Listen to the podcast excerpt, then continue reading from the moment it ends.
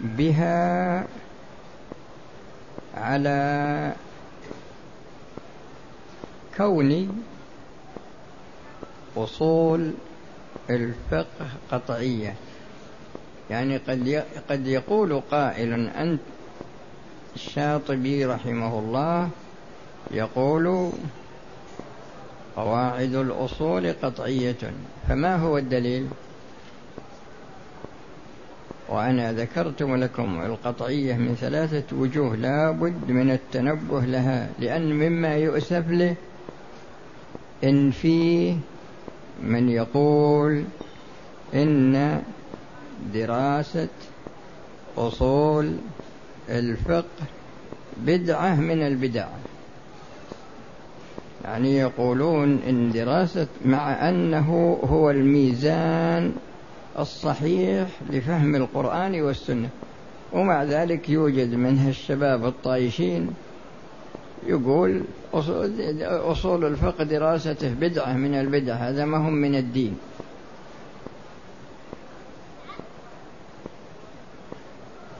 فالأدلة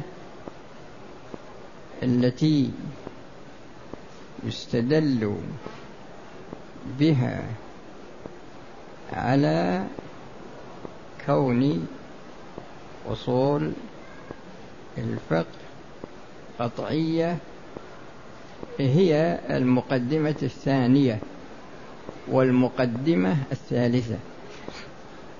هاتان المقدمتان ذكرهما رحمه الله في بيان إثبات في بيان الأدلة القطعية على كون أصول الفقه قطعية. والطريقة التي سلكها الشاطبي رحمه الله في كتابه الموافقات الطريقة التي سلكها. هي طريقة الاستقراء. ومعنى الاستقراء أنه يتتبع. ويجمع الأدلة التي تدل على القاعدة التي يريد إثباتها لأن لأن فيه ظاهرة من الظواهر بين طلبة العلم وهي القصور عن جمع الأدلة التي تدل على موضوع واحد. فتجد أن أدلة هذا الموضوع تجد أن أدلة هذا الموضوع كثيرة لأن الرسول صلى الله عليه وسلم يتكلم عن الموضوع الواحد في عدة أوقات في عدة أوقات وبوجوه مختلفة لكن كلها تتعلق بهذا الموضوع. ففي ففي بعض الأحوال يتكلم دليلا عاما وفي بعض الأحوال يأتي بمخصص لهذا الدليل. وفي بعض الحالات يذكر دليلا مطلقا وفي موضع آخر يذكر ما يقيده. وفي بعض الأماكن وفي بعض الأوقات يذكر دليلا مجملا. وفي موضع آخر يذكر ما يبينه. وفي بعض الأوقات يذكر دليلا. ثم في وقت آخر يذكر أن هذا الدليل منسوخ. فيكون المنسوخ هو السابق والناسخ هو اللاحق. وتارة يذكر دليلا يدل على أمر ظاهر ولكن ظاهره لا يراد. فيأتي في موضع آخر ويذكر الدليل الذي يصرف هذا الظاهر عن ظاهره إلى تأويله. ففيه قصور كثير جدا من طلبة العلم حينما يريدون أن يبحثوا مسألة معينة. فتجد الواحد يحفظ له حديث وقد يكون حفظه يعني يحفظه من حيث المعنى وقد يكون مخطئا. ويترك جميع الأحاديث التي جاءت في هذا الموضوع ويتكلم بناء على الرواية التي حفظها فقط. ولا ولكن الشاطبي رحمه الله سلك مسلكا يعني نادرا وهو أنه يجمع الأحاديث يجمع الأدلة التي يستدل بها بطريق قطعي يجمعها وبعد ذلك يستند إليها. وقد يورد اعتراضات مفروضة يفرضها هو أو تكون من غيره ولكنه قد يسميه وقد لا يسميه وهذه الاعتراضات تكون واردة على الأدلة مثلا ولكنه يجيب عليها. فالغرض أن الأدلة التي ذكرها في المقدمة الثانية والثالثة من هذا الكتاب أن هذه الأدلة كلها قطعية. ولكن ينبغي أن يعلم أن هذه الأدلة هي ثلاثة أصناف. الصنف الأول الأدلة الشرعية. الصنف الأول الأدلة الشرعية وهذه هي الأصل. هذه هي الأصل الكتاب السنة الإجماع وكذلك الأدلة العقلية. لكن الأدلة العقلية له منهج فيها هو منهج أهل السنة والجماعة. لأن الناس في العقل ثلاثة أصناف. الصنف الأول من يعطل استعمال العقل مطلقا في مجال أدلة التشريع. في مجال أدلة التشريع. مثل الظاهرية فإنهم يعطلون استعمال العقل ولهذا يمنعون القياس في الشريعة. لهم يعني لهم قواعد. وصنف يجعلون العقل هو الأساس في التشريع ويجعلون الشرع تابع له. يجعلون الشرع أدلة التشريع تابعة للعقل فما أقره العقل من أدلة التشريع من قرآن, من قرآن أو سنة قبلوه وما لم يقره العقل بحثوا عن مخرج لرده وهؤلاء هم المعتزلة ومن نحى نحوهم وهذه مسألة معروفة في كتب العلم مسألة التقبيح والتحسين العقليين فمنهم من يعطل تحسين العقل وتقبيحه ومنهم من يجعله هو الأساس في التشريع ويجعل التشريع تابعا له. فما أقره العقل قبلوه وما لم يقره فإنهم يبحثون له عن مخرج يردونه به. ويعتبرون أن هذا رد علمي ولا شك أن هذا عمل ليس بصحيح. أما منهج أهل السنة والجماعة في هذا وكذلك الشاطبي رحمه الله جعل العقل تابعا للشرع جعل العقل تابعا للشرع. ووظيفة العقل مع الشرع أنه آلة للاستنباط. أنه آلة للاستنباط من الأدلة هذا من جهة. ومن جهة أخرى أنه آلة لبحث حكمة التشريع التي لم ينص عليها. فالعقل يستخدم يستخدم لهذين الأمرين. فهو جرى في هذا الأمر على أن على أن العقل يكون دليلا. ولكنه دليل تابع لأدلة التشريع. وهذا صنف. الصنف الأول أدلة التشريع. الصنف الثاني الاستدلال بالعقل لكن على هذا الوجه. والصنف الثالث الاستدلال بالعادة. والمقصود بالعادة هنا على من أجل أن يتضح الأمر لأن العادة لها علاقة في عصر التشريع. لها علاقة في عصر التشريع.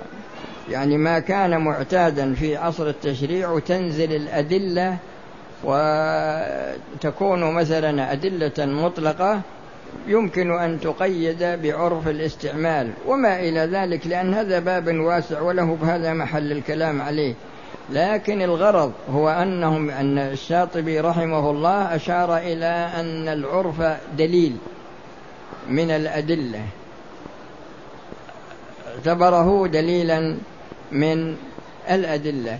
وفيه العرف المستعمل فيما بين الناس. العرف المستعمل فيما بين الناس. فالعرف يستعمل فيما بين الناس. مثل لو كان هناك في بلد طعام معين متعارف عليه أن هذا هو طعامهم. ثم حلف شخص لا يأكل طعاما فإنه ينصرف إلى الطعام المتعارف عليه. الغرض هو أنه ذكر ثلاثة أنواع من الأدلة. الأدلة التشريع ودلالة العقل ودلالة العرف. هذا من جانب. الجانب الثاني أنه جعل هذه الأدلة كلها أيضا تكون في أدلة التشريع تكون متواترة. متواترة لفظا ومتواترة معنى وشبه متواترة. متواترة لفظا ومتواترة معنى وشبه متواتر. فهذه ثلاثة. هذه تجري أيضا في دلالة في دلالة في أدلة التشريع وكذلك تجري في دلالة العقل بالنظر إلى كثرة ما يدركه وتجري أيضا في دلالة العرف. هذه هي الأدلة التي استعملها الشاطبي رحمه الله يقول أن هذه الأدلة هي أدلة قطعية يستند إليها في أن في كون أصول الفقه قطعية. هذا هو المقصود من هذه المقدمة وأسأل الله سبحانه وتعالى أن يوفقني وإياكم لما يحبه ويرضاه. والسلام عليكم ورحمة الله وبركاته. وإذا كان في شيء من الأسئلة فطنها هذا سائل يقول هل يجوز أن أتزوج من ابنة رجل؟ وهذا الرجل متزوج أختي. لكن البنت من امرأة أخرى ما في مانع أنك تتزوجها. وهذا يقول لماذا؟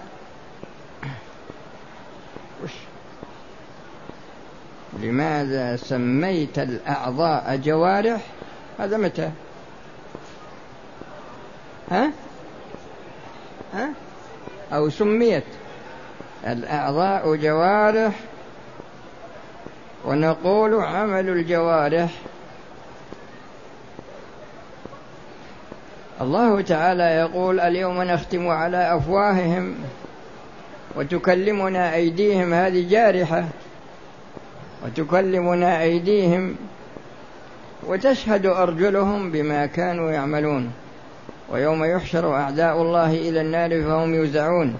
حتى إذا ما جاءوها شهد عليهم سمعهم وأبصارهم وجلودهم بما كانوا يعملون.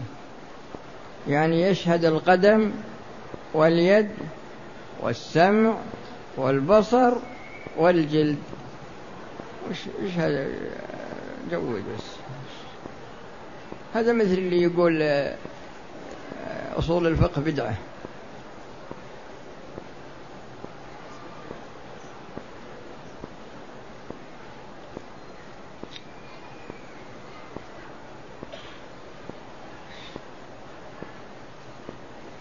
الله كتابة ما هي بواضحة. وهذا يقول رضاء الكبير هذا غير صحيح.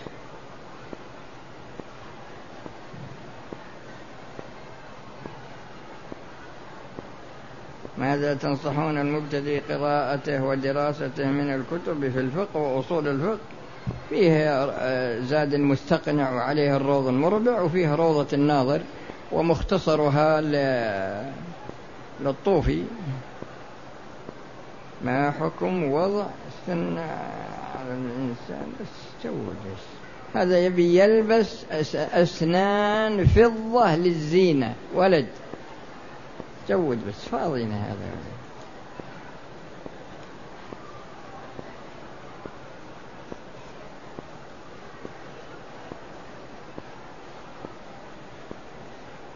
وهذا يقول في كتب الفقه أن صيانة العين المؤجرة على المؤجر وكذلك الضمان والتأمين والسؤال ما هو ضابط الصيانة والضمان والتأمين؟ هذا يرجع إلى عرف كل بلد إلى عرف كل بلد. هذا من جهة. ومن جهة ثانية الشروط المذكورة في العقد إن كانت متعينة فالحمد لله وإن كانت غير متعينة فالمرجع في ذلك القضاء.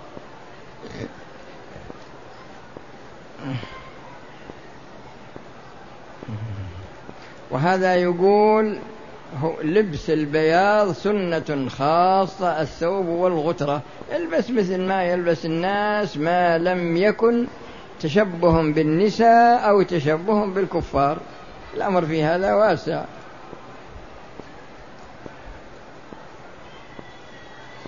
وهذا يقول انه يبي ياخذ ماء من المساجد لبيته. يا أخي ما وجدت إلا ماء المسجد تأخذ منه. هذا وقف ما يجوز يؤخذ منه. ما حكم الاجتماع لأجل العزاء في المقبرة؟ الاجتماع يعني يقصد الاجتماع من أجل العزاء؟ لا. أما التعزية في المقبرة فما فيها شيء. لكن الاجتماع واتخاذ مكان معين وأوقات معينة هذا ما له أصل.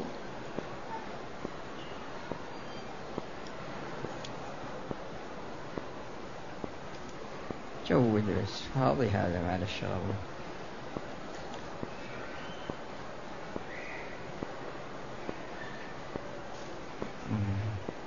وهذا يسأل سؤال والله ما أدري عاد هو يبي يفهم الجواب اللي أنا بقول ولا ما هو فاهمه. ما مدى صحة هذه القاعدة؟ الدليل إذا طرقه الاحتمال. سقط به الاستدلال هل لها قيود أم لا؟ يا أخي فيه قاعدتان. القاعدة الأولى ترك الاستفصال. في مقام الإجمال ينزل منزلة العموم في المقال. هذه قاعدة. القاعدة الثانية إذا تطرق الاحتمال بطل الاستدلال. هما قاعدتان مختلفتان.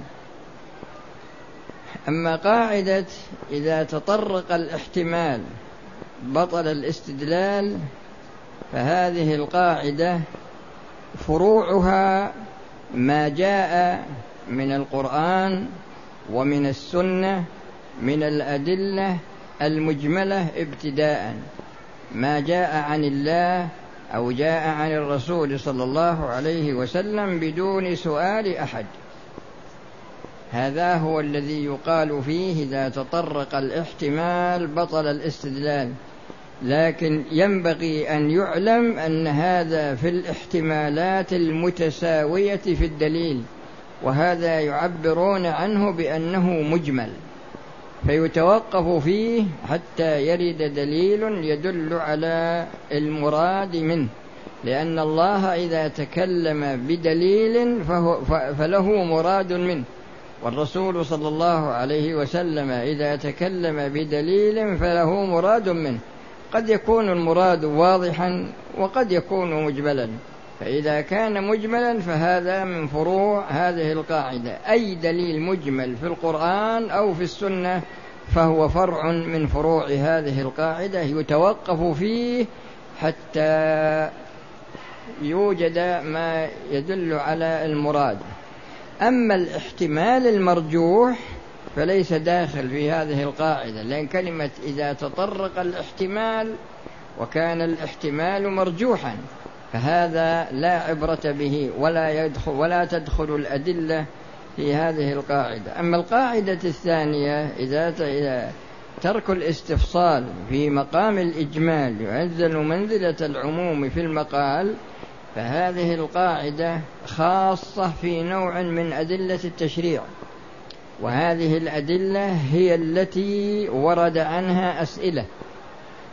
يعني أو وقائع يعني وقعت واقعة فتكلم الرسول صلى الله عليه وسلم. فتكلم الرسول صلى الله عليه وسلم أو سأله سائل فأجابه بدون استفصال. فهذا النوع من الأدلة هذا الذي يقال فيه ترك الاستفصال في مقام الإجمال ينزل منزلة العموم في المقال. فمثلا دخل رجل قد فاتته الصلاة. فالتفت الرسول صلى الله عليه وسلم للصحابة وقال من يتصدق على هذا؟ يعني يصلي معه حتى يحصل على فضل الجماعة لأن حديث الاثنان فما فوقهما جماعة. هذه هذه القضية إذا نظرنا إلى إلى الأمور الواردة عليها وجدنا أن الداخل يحتمل أن يكون إماما وأن يكون مأموما والرسول صلى الله عليه وسلم لم يتعرض لتعيين الإمام منهما لأن هذا صلى هذا نفل اللي صلى مع الرسول صلى الله عليه وسلم وهذا يصلي فرض. فالرسول صلى الله عليه وسلم لم يحدد الإمام منهما. هذا واحد. ثانيا أن الرسول صلى الله عليه وسلم لم يمنع المتبرع من الدخول مع هذا الشخص سواء وجده قد كبر تكبيرة يعني دخل في الصلاة أو لم يدخل بها وسواء فاته شيء من يعني ركع أو لم يركع فأطلق جميع هذه الأمور. فهذا نوع فهذا مثال لقول لهذه القاعدة إذا ترك الاستفصال في مقام الإجمال ينزل منزلة العموم من مقال. لأن الرسول صلى الله عليه وسلم ما جمع الإمام ما جمع الذي فاتته الصلاة والذي آه، يريد أن يتصدق عليه وحدد لهما صورة معينة لا بد من وقوعها منهما. فهذا ترك الاستفصال في مقام ترك الاستفصال في مقام الإجمال ينزل منزلة العموم في المقام فلا بد من التنبه من القاعدتين لأنهما يلتبسان على كثير جدا من الناس. ما تقول في من يقول؟ لا تجوز الموازنة بين أفعال الناس.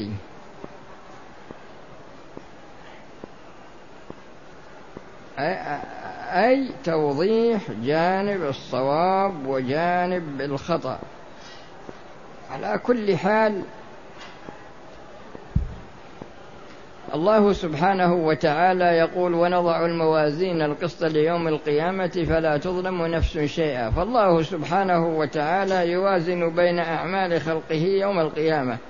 أما الناس فيما بينهم فيلعب فيهم الجهل ويلعب فيهم الهوى ويلعب فيهم الشيطان. يعني في عوامل كثيرة تجعلهم ما تجعل كثيرا منهم ما ينصف فيما يقول وفيما يترك. ولهذا ما يعتمد على موازنتهم. في الغالب. وهذا يسأل عن السيئة في الحرم السيئة في الحرم ما في شك أنها مغلظة من حيث الكيف. لا من حيث العدد.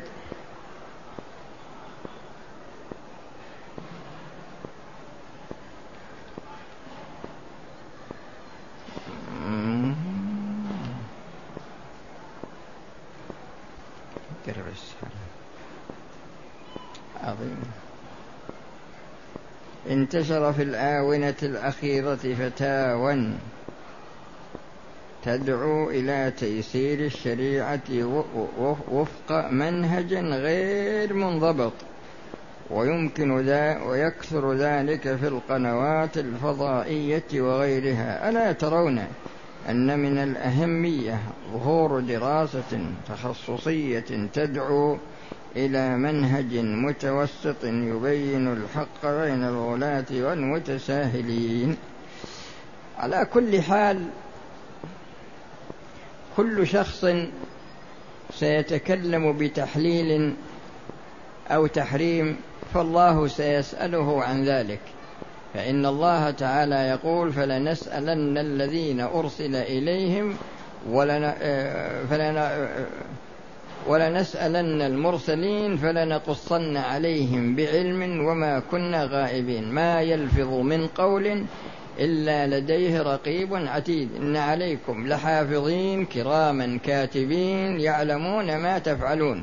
وكل إنسان ألزمناه طائره في عنقه ونخرج له يوم القيامة كتابا يلقاه منشورا. اقرأ كتابك كفى بنفسك اليوم عليك حسيبا. ووضع الكتاب فترى المجرمين مشفقين مما فيه ويقولون يا ويلتنا ما لهذا الكتاب لا يغادر صغيرة ولا كبيرة إلا أحصاها ووجدوا ما عملوا حاضرا ولا يظلم ربك أحدا فمن يعمل مثقال ذرة خيرا يره ومن يعمل مثقال ذرة شرا يره. فبعض الناس يكون عنده جهل بوسائل الشريعة وبعضهم يكون عنده جهل بمقاصد الشريعة. وبعضهم يحب الظهور يحب الظهور للناس على أن فلان إن يعني إنه إنسان فاهم الشريعة وأن ييسر الناس وهكذا. ولكن الشأن في ذلك هو كون الشخص تتوفر لديه جميع الأمور التي يصلح بها أن يكون فاهما لأدلة التشريع.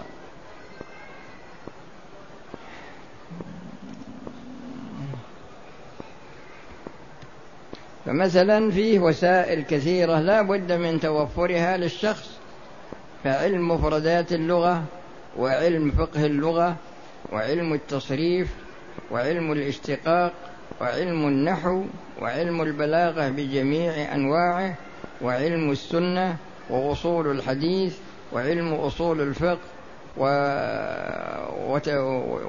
وعلوم القرآن وسيرة الرسول صلى الله عليه وسلم وعلم التاريخ وكذلك فقه الصحابة علم فقه الصحابة والتابعين وأتباع التابعين. إذا توفرت هذه الأمور عند الشخص بعد ذلك يبدأ يتكلم. لكن يصير عنده شيء قليل وبعد ذلك مثل واحد أنا أظني ذكرت لكم في المكان هذا واحد مرة مشيت أنا وياه وقال والله أنا مشكل عليه ثلاث مسائل في الفقه. نظرت إليه ولا يمكن عمره 18 سنة أو 20 سنة. قلت طيب أنت وش دراستك؟ قال والله أنا أحمل الكفاءة. فهو يحمل الكفاءة ولا ولا أشكل عليه إلا ثلاث مسائل في الفقه. يعني ما يدري الفقه وشو. واحد من الشباب عمره من خمسة عشر ستة عشر يقول هذا الحديث لم يصح عندي. طيب. أنا غرضي إن فيه بعض الناس تكون له رؤية في نفسه أكبر من حجمه وينطلق من هذه الرؤية. يكون له رؤية في نفسه رؤية عظيمة أكبر من واقعه. فينطلق من هذا التصور ينطلق من هذا التصور ويحلل ويحرم لأن ما موقفه إلا رب العالمين. ولا عنده ضمير يعني ما عنده حصن داخلي في قلبه لا ما عنده حصن. ولهذا تجد إنه تكلم على حسب ما يكون في فكره. أنا سمعت مرة واحد في وسيلة إعلام من الوسائل الإعلامية في العالم يتكلم على آية في القرآن بأنها محكمة وهي منسوخة مئة في المئة. فهذا رحم الله امرأ عرف قدر نفسه.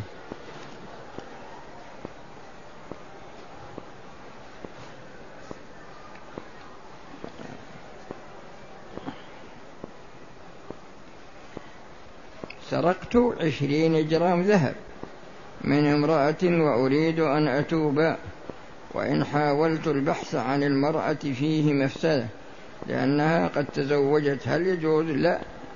هذا مبلغ ما هو ما هو ما هو بقليل. هذا لا بد أن تسلمه لها.